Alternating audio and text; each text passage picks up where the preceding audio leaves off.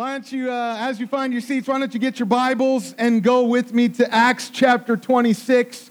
Uh, if you don't have a Bible, again, you can follow along on uh, the Bible app on your phone, or you'll notice that our ushers are coming around. They would love to give you uh, a copy of God's Word. We want you to have that in front of you. We love to study the Bible together. Uh, we are going to take the next two weeks and kind of unpack what we talked about last week this idea of 100 stories. So, so let me just answer that like, what in the world is 100 stories? Well, 100 stories is a vision. It's our vision for this new season that God has us in. Because we believe that God has given us some real clarity for why we are here. Why, why, why is there a harvest in Fairfax? We live in, in kind of a, a unique context and a unique culture and community around here. Would you agree? Uh, Northern Virginia is kind of an interesting place to live. I got to be honest, I love living here. This is awesome. We love being here. I'm so glad that God has us here. And yet, all of us, while we love it, we kind of love this area. We love what life is like in Northern Virginia. We would all kind of agree that life kind of needs some transformation around here as well. And that's really the problem. And I think that's given us some real clarity for why we're here. Lives in Northern Virginia need to be transformed. That's the problem. What's the answer? What, what is it that's going to change? What, what is it that's going to bring that transformation? As we saw last week, it's, it's beholding God's glory that brings the transformation. I want you to see this. I, I would love for you to have this memorized. 2 Corinthians chapter 3, verse 18. And we all, with unveiled hate, faces, we are beholding the glory of the Lord. We are being transformed into the same image from one degree of glory to the next. When we see God's glory, it changes our lives. And that's what we're pursuing around here. We want to pursue the presence of God every Sunday when we gather together to worship Him. And we want to pursue His presence in, in communities, in our, in our small groups as we gather together. It's, it's kind of unique. We don't have communities like that around this area. We're, going to experience His glory there. And we want to pursue His glory as we go, knowing that He's going with us, and we want to see other people transformed by His glory. We said that, that, that God's glory is kind of like, it's like a waterfall, right? If you were standing under a waterfall, now we, we, we shot that video at, at Great Falls, uh, I got to be honest, it would have been so much better if we had shot it like Niagara Falls or something like that. Can you just picture Niagara Falls trying to stand underneath a waterfall? It would be overwhelming. It would knock you down. God's glory is overwhelming, and yet it's also it's refreshing. It is satisfying. Once you've tasted that, you're like, why would I want anything else? He's what I want. And when we are standing under the waterfall of God's glory, drenched in his presence, we will be changed. So, this is the question that's driving everything that we do this year. What if God wrote 100 stories this year of lives transformed by his glory? Father, I'm just praying that you would do it. God, I, am excited to see the stories that have already come in as as we, we're, we're unleashing our, our creatives, we want to tell, we want to capture these stories. We want to tell them well because it's the work that you are doing. God, we want to be in a place where you are at work and we see it happening. We see lives being changed. Even this week, seeing someone give their life to Christ. I praise you for that. God, you can do the work. And I pray that you would continue to do this in our midst. God, I'm praying that we would be expectant, even this morning as we are meeting with you that we're going to see your glory. We all, with unveiled face, beholding your glory, we are being transformed into the same image from one degree of glory to another. This comes from the Lord who is the Spirit. It's your work, and we give you praise for it in Jesus' name. Amen. Well, you already have the big idea, so there it is. Acts chapter 26, the big idea this morning. Uh, we're looking at this that God's glory will overwhelm me and change my story. We are picking up in Acts chapter 26, And I realize that a lot of times when we jump into the middle, this isn't our MO. Normally we just like get into a book of the Bible and we just kind of work verse by verse. So when we drop right into the middle of something, sometimes we need a little bit of context for like, what is he talking about? What's going on here? Because we need the backstory. So let me give you the backstory. I've got a picture up here that's going to help. Okay, so this is taken from the Bible Project. They've got some really great tools of, of kind of some Bible uh, survey overview of what's going on. Here's what's been happening in, in the chapters leading up to Acts chapter 26, okay? Paul is going around and he's sharing the gospel, and the Jews, they don't like that. He got arrested, and the Jews, the Sanhedrin, they're down here saying, Man, we got to kill this guy. We want to get rid of him. And, and, and they even make a, a vow. They're like, Man, we're, we're not going to eat, we're not going to drink anything until we get Paul killed. And so they send him up to Caesarea to Governor Felix up here. And Governor Felix listens to the Jews, and they're complaining and, uh, and trying to bring accusations so that the governor will put him to death. He doesn't really see anything in that. He's like, I don't really see anything worthy of death. And he doesn't really know what to do with Paul, so he just kind of leaves him there. In fact, he actually leaves Paul in prison for about two years.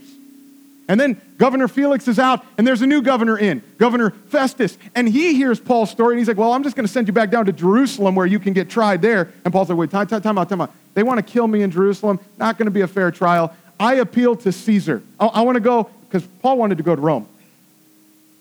And Festus is like, Well, I got to. I, you know, like, he's a Roman citizen. He's allowed to do that, so I got to send him. And, and, and meanwhile, uh, King Agrippa comes to visit Governor Festus and they're having a little buddy buddy time. And, and Governor Festus is actually getting some advice, and he's like, hey, listen, I, have got this guy, Paul, and, and, and, the Jews, they want to kill him. I don't really see anything worthy of death, but uh, he appealed to Caesar, so I got to send him to Rome. I should probably send a sticky note or something that just kind of says to uh, the, you know, the Roman emperor that this is why I'm sending him along. So I, I don't know really what to do with about it. And, and Agrippa's like, well, I'd like to hear his story. I'll listen to him. So that's where we are in Acts chapter 26, Paul is standing before King Agrippa and he's telling his story. He's telling his I was, but God story. So if you're there with me, Acts chapter 26, I'm going to start reading right in the middle of verse 9. I'm going to pick up right in the middle of what he's saying. Verse 9, Paul says, I myself was convinced that I ought to do many things in opposing the name of Jesus of Nazareth. And I did so in Jerusalem. I not only locked up many of the saints in prison after receiving authority from the chief priests, but when they were put to death, I cast my vote against them. And I punished them often in all the synagogues and tried to make them blaspheme. And in raging fury against them, I persecuted them even to foreign cities. In this connection, I journeyed to Damascus with the authority and commission of the chief priests. At midday, O king, I saw on the way a light from heaven, brighter than the sun, that shone around me and those who journeyed with me. And when we had all fallen to the ground, I heard a voice saying to me in the Hebrew language, Saul, Saul, why are you persecuting me? So I think in this text we're going to see uh, two effects of encountering God's glory. Here, here's one. If you're taking notes, note this. This is what happens when you see God's glory. I will be overwhelmed. I will be overwhelmed, guaranteed.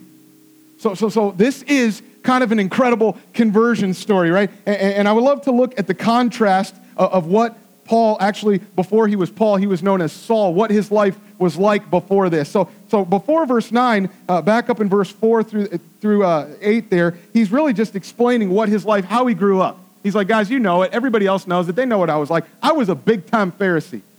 And verse 9 says, Then I was, I was uh, convinced that I ought, there's moral obligation there, I ought to do many things in opposing the name of Jesus. So this is not just a dude that's just kind of disinterested and, and, and th- that guy that just doesn't really want to go to church. He's, he, you know, it's just not my thing. I don't really want to go. That's, that's not him. This is the guy that is intellectually and morally opposed to everything that Christianity stands for. You know somebody like that? You know somebody like that?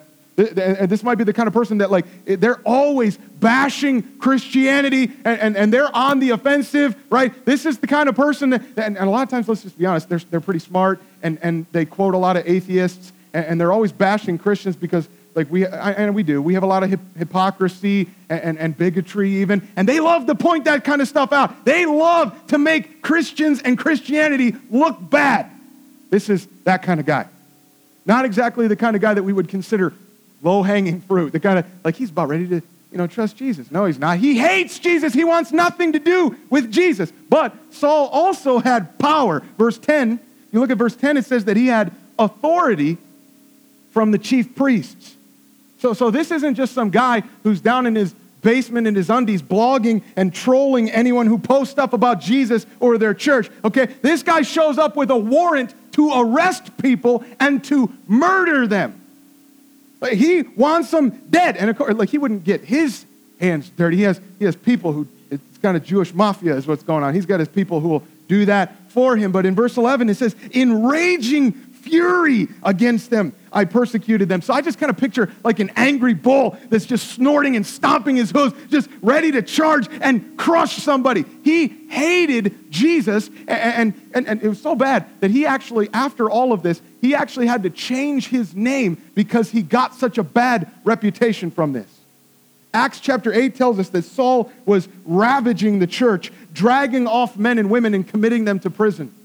In chapter 9, it says that he was breathing out threats and murder against the disciples. So, so let's just, uh, let's, let's, if, if that's all that you knew about this guy, how many of you would be thinking, oh, Paul's about to come to Christ. He's about to have a come to Jesus moment. How many of you are thinking that?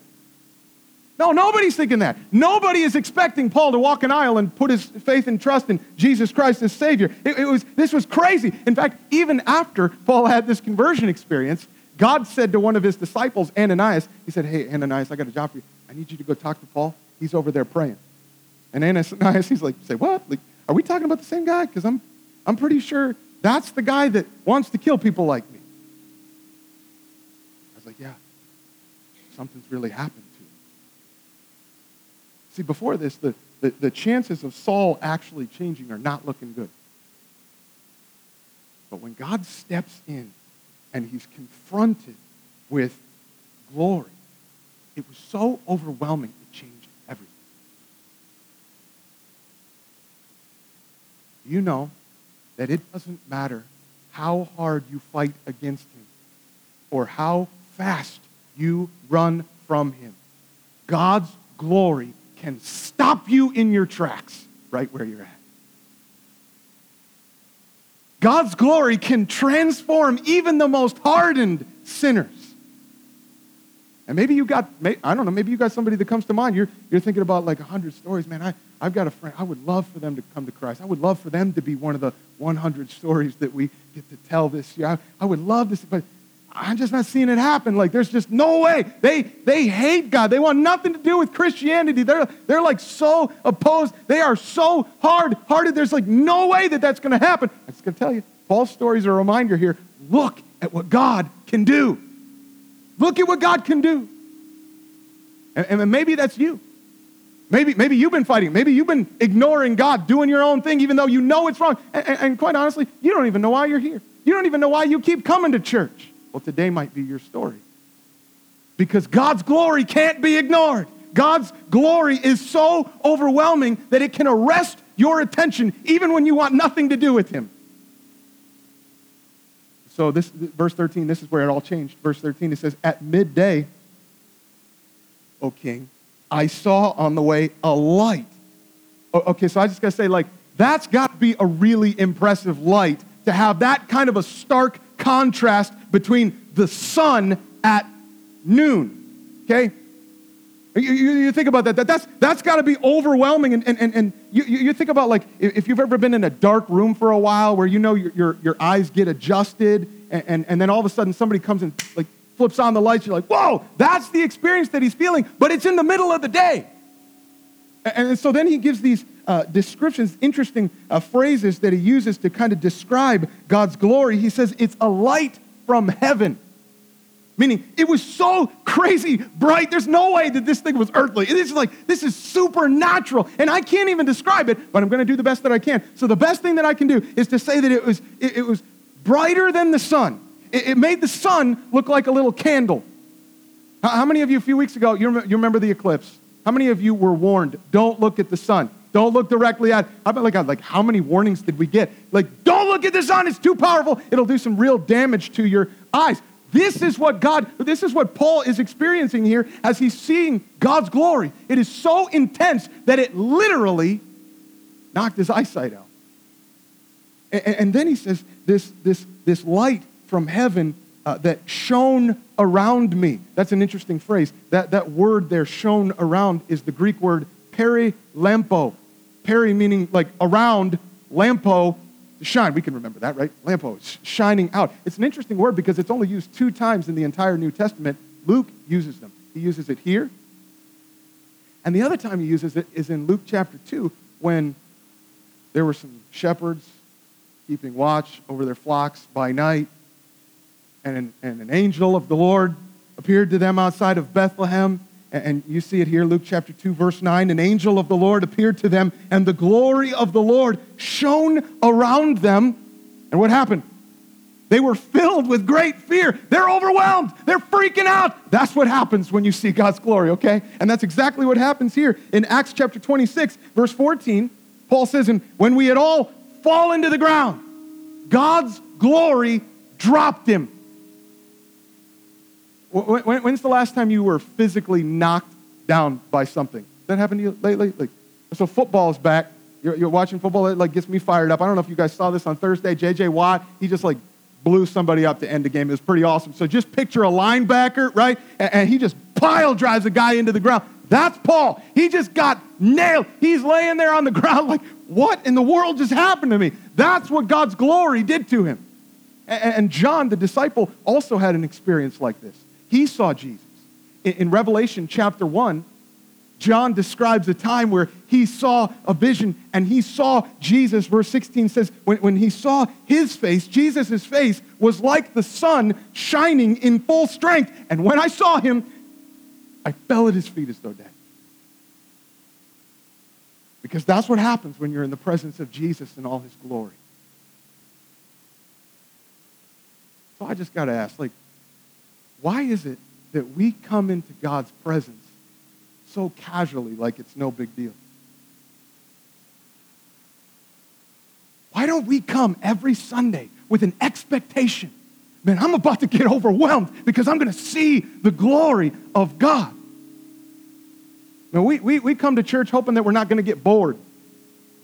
And, and, and we want a version of God. Like, honestly, I, I would, I'd, I'd rather have God, and I'd rather think of him more like just like the man upstairs or, or some other ho hum, uh, uh, tame, safe version of majesty. Not a threat. I don't, I don't want a threat. I, I, like the, the warm fuzzies. I want God to, you know, I want, I want God to just make me feel better about myself. I like the love, love, love. Like he's some giant, fluffy teddy bear in the sky that just wants to give me a hug. That's the kind of God that we like.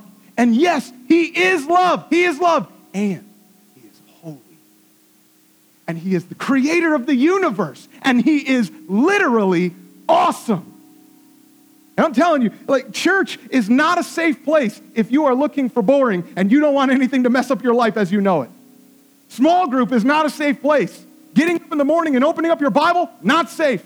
Looking into the power of God's glory and the gospel and seeing our sin and His holiness, it's not safe because God's glory is overwhelming and it will drop you. And the only thing that you can do is to get as low as you can in, in humility. As Pastor James MacDonald says, you get as low as you can, as fast as you can. Man, we need some more repentance going on in the church. We need some more brokenness over sin. We need more tears, more knees bent, more hands raised, desperate because we understand when is the last time God's glory just took your breath away? When is the last time you were literally, you knew, I just got to bow in humility before His majesty? When, when is the last time that, that you were weeping and, and begging for forgiveness because you understood how awful my sin is in light of His holiness? God's glory is overwhelming when we're standing under that waterfall.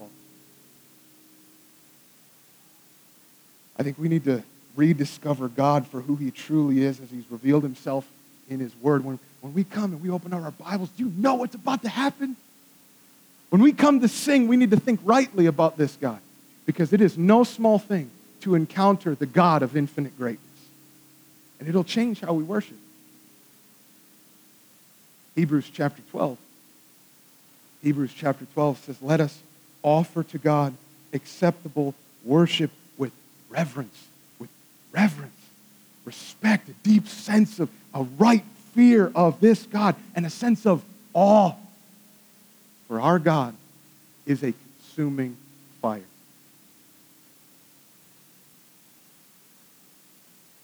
And if that doesn't sound like the kind of God that you were expecting to read and sing about this morning, then today might be your story.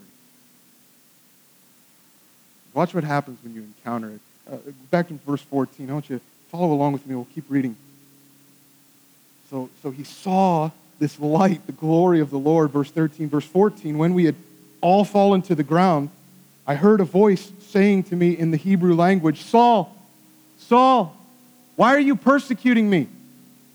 It is hard for you to kick against the goads. What in the world is a goad? Like, Uh, anybody been like shopping for goads on Amazon lately? Like, no, not, not having. So, so just so you know what a goad is, so we don't get tripped up on this. This is a goad was like a pointy stick that would go on a plow and so that they would prod the oxen while they're, the, they're plowing in the field. You know, if they kick back on it, it keeps them going, right? So basically, what God is telling him is like, it's super pointless for you to try to keep resisting and be stubborn. That's what he's saying. So, verse 15, I said, Who are you, Lord? And the Lord said, I am Jesus, whom you are persecuting. But rise and stand upon your feet, for I have appeared to you for this purpose to appoint you as a servant and witness to the things in which you have seen me, and to those in which I will appear to you, delivering you from your people and from the Gentiles to whom I am sending you, to open their eyes, so that they may turn from darkness to light, from the power of Satan to God, that they may receive forgiveness of sins and a place among those who are sanctified by faith in me. Therefore, O King Agrippa, don't, don't forget he's, he's sharing his testimony, he's telling his story right here. Therefore, O King Agrippa, I was not disobedient to the heavenly vision. But I declared first to those in Damascus, Damascus, by the way, is where this happened. He was right outside of Damascus. That's where he got arrested by uh, the glory of the Lord on the road. And, and I love this. He starts, he, he doesn't wait, he starts telling his story right there. Like, I, I didn't have to wait a few years and take a bunch of classes. He just starts telling everybody, Jesus is it. I declared first to those in Damascus, then in Jerusalem, and then throughout all the region of Judea and also to the Gentiles that they should repent and turn to God, performing deeds in keeping with their repentance. It's for this reason the Jews seized me in the temple and they tried to kill me. But to this day I have had the help that comes from God. And so I stand here testifying both to small and great, saying nothing but what the prophets and Moses said would come to pass that Christ, that the Christ must suffer, and that by being the first to rise from the dead, he would proclaim light both to our people and to the Gentiles. So here's the second effect of encountering God's glory my story will be changed. Pretty obvious. My story is going to be changed. Jesus Christ can change your life. Uh, uh, just let's look at what happened again. Verse 15, Paul is saying uh, uh, he, he gets like blindsided by this and, and he hears this voice. He says, Who are you, Lord? Notice he's calling him Lord now. Like he recognizes what's going on here. Jesus said, I am Jesus whom you are persecuting. And that had to be like a sinking gut feeling, right? You ever been talking bad about somebody behind their back, or, or at least you thought that you were talking bad about them behind their back, and you realize like they're around the corner and they heard everything you said? Ever, that ever happened to you? That's like an awful feeling, isn't it? You, you, you, feel guilty, you feel embarrassed, you feel ashamed of yourself. Well, Saul has been doing whatever he could to oppose this name, and now he's standing in his presence. Just thinking about that, I, I'm just so impressed by Jesus' word. I am Jesus whom you are persecuting. Kind of like he's saying, I know who you are. And I know what you've been doing. And, and, yes, like his presence is overwhelming. He's knocked to the ground, and, and, and Saul is afraid. He's in awe. But Jesus didn't come to pick a fight. Jesus is not coming in judgment. Yes, he's showing off his glory, but he's also extending his grace. And he's saying to the human enemy number one of Christianity, I got a new job for you, buddy. I'm going to send you. You are going to go and you're going to be my witness. Verse 18, you're going to tell them so that they may turn from darkness to light, from the power of Satan to God, that they may receive forgiveness of sin. This is a message of forgiveness that Paul has experienced, and now he gets an opportunity to go declare this. Can I tell you? Listen, God knows who you are, and he knows exactly what you've been doing. But he wants to forgive you, and he wants to give you grace. And when we see God's glory, yeah, like our, our sin, it stands out, and, and we realize, like, I deserve judgment. I deserve death. And my only hope for being saved is that Jesus took my sin and he paid for it. And, and, and, and here's the best part Paul just saw him, okay? You, you realize what, what I just said? Paul saw him. He's not dead anymore. He's alive. And if Jesus is alive, then I can have eternal life with him. And, and Saul was so undeserving. But now his story, even his name, has been changed, and he has a new master and a new mission. It's kind of a powerful story here. And Paul got it. Paul understood, man, I don't deserve this. I'll never deserve this. This isn't just something that you get at the beginning when, when, when you first get saved. I always need the grace of God. In fact, Paul says at the end of his life in 1 Timothy chapter 1, he says, Christ Jesus came into the world to save sinners, of whom I am the foremost. Man, I'm the worst. And that's not just like some false sense of humility. That is a greater sense of the worth of Christ and my own unworthiness. And when I when I was thinking about 100 stories, when I was thinking about like, man, if we if we were to encounter God's glory this year, it was like a waterfall on our church. If we were to experience that, uh, it's, it's overwhelming. And at the forefront of my mind was God's, God's holiness and God's power but, but I think this might actually press in a little bit more deeply and overwhelm my soul. It's His grace. Do you realize His grace is overwhelming? Because when I look at the cross, I remember that Jesus was hanging there for me. He didn't deserve that, I did.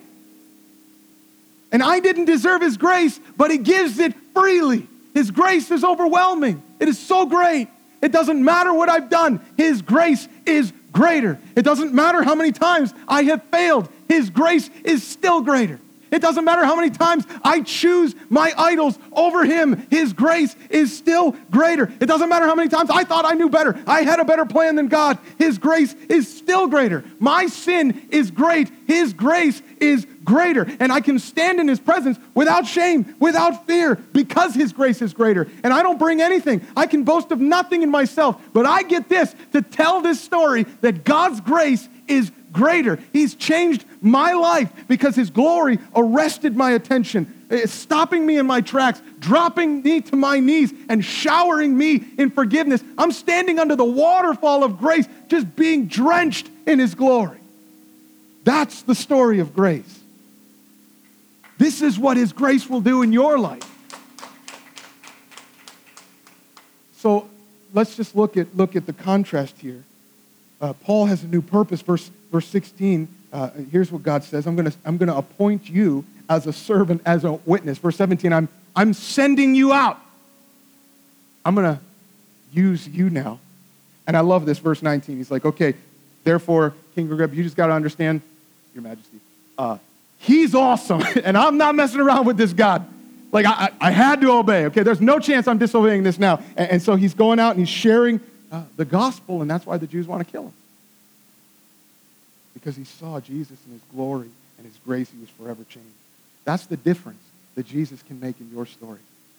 It's not just like a one time emotional thing, it is a life altering transformation.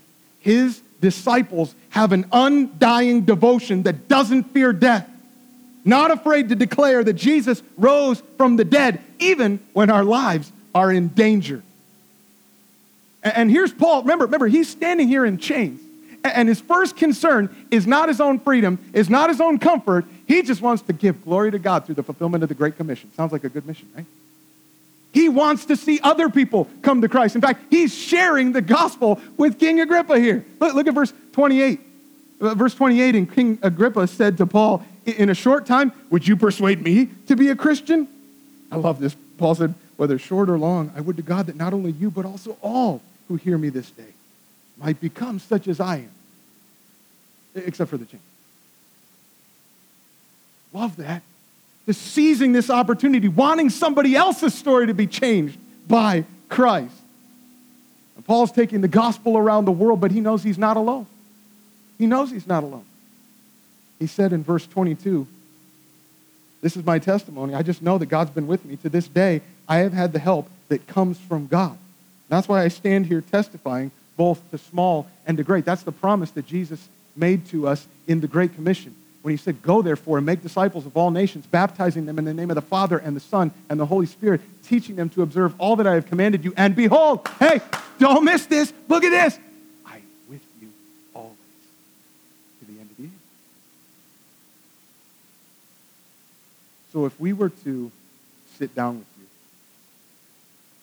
and we were to say, like, can we just, can you just tell me your story? Can you tell me what, what what's been going on in your life? Would your story be evident that you have a new master? He's it.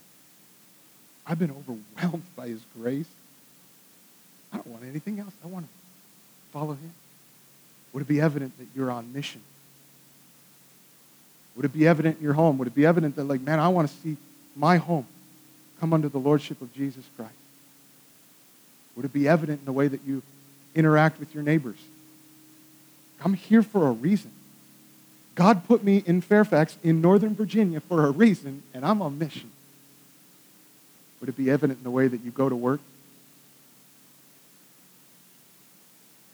We all, with unveiled face, beholding the glory of the Lord, we are being transformed into the same image one degree of glory to another. He's going to make us more like Christ. So I think then it's appropriate for us as believers to take communion. We do that as a reminder of what Jesus has done for us. Jesus took his disciples up into the upper room and he took some bread and he broke it and he told them, This is my body which is broken for you. Do this in remembrance of me.